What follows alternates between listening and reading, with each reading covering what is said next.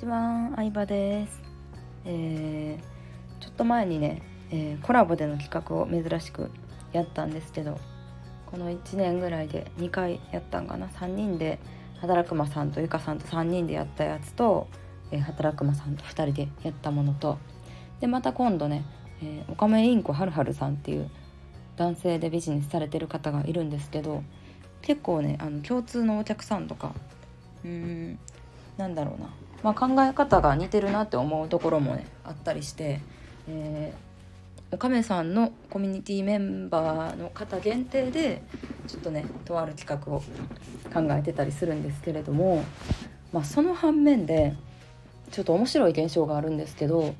コラボになるとさ普通に考えると例えばですけど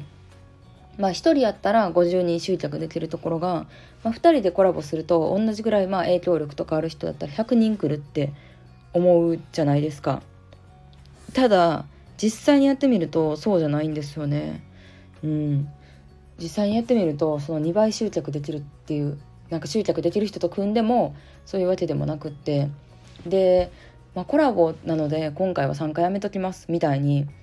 連絡くれる人とかもいるんですけど、まあ、そういうのいらないんですけど正直、うんまあ、参加したかったらすればいいししたくなかったらしなかったらいいだけなので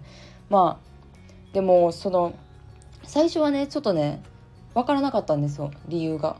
うん、なんかもっと集まるかなと思ってたっていう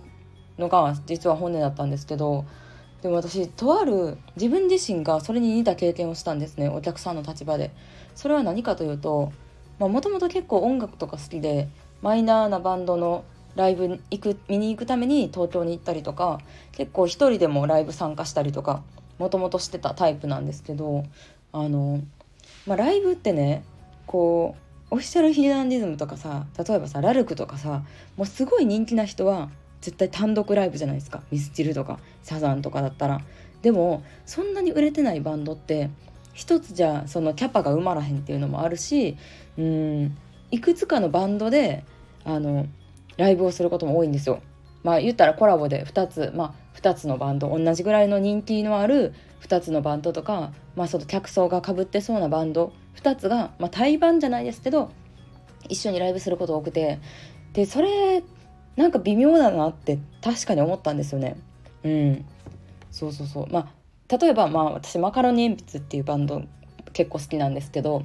そのバンドは、まあ、単独でやってる結構人気なんで単独でもやってるんですけど、うん、ちっちゃいライブハウスとかだったら他のバンドと後輩のバンドと一緒にやってたりとかもしてそしたら私はマカロニ鉛筆を聴きたくて行きたいのに知らんバンドの曲をさ半分聴くわけじゃないですか。両方のバンドのファンだったらいいですけどってなったらやっぱりそれぞれがメジャーな曲しかやらへんやろうしアルバム曲はやらへんやろうなとかあいつもの曲やなとかなっちゃうからあなんかコラボであのやってるライブは微妙やなって思っちゃったんですよね。まあそんな感じなんかなって思いますね。コラボでやれば何人かで組めば集客できるってこねあの主催者が思いがちなんですけどそのねみんなの本当のファンだったりとかなんだろうなその人のことをほんまになんか好きやなって思う人とかってね。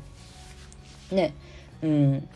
なんか半分ずつになっちゃうって感じると思うんですよね。その人の話を聞ける時間が半分になっちゃうって思うやろうなっていうのを、まあ、反対の立場で感じた、うん、出来事でしたね。まあそんな感じではい。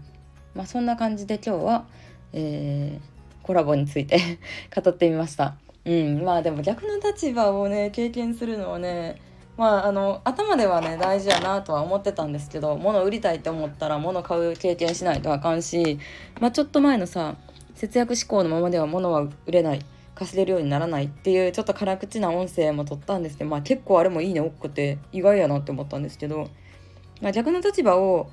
経験してみるのは結構手っ取り早いかなと思いますね。でもただ単に消費者の立場でいればいいわけじゃなくて自分がもしそれをやるならっていう目線でね、えー、こういろんな経験をしていくとそれ自身が財産になるんじゃないかなと思います。ということで今日もこれで終わりにします。ありがとうございました。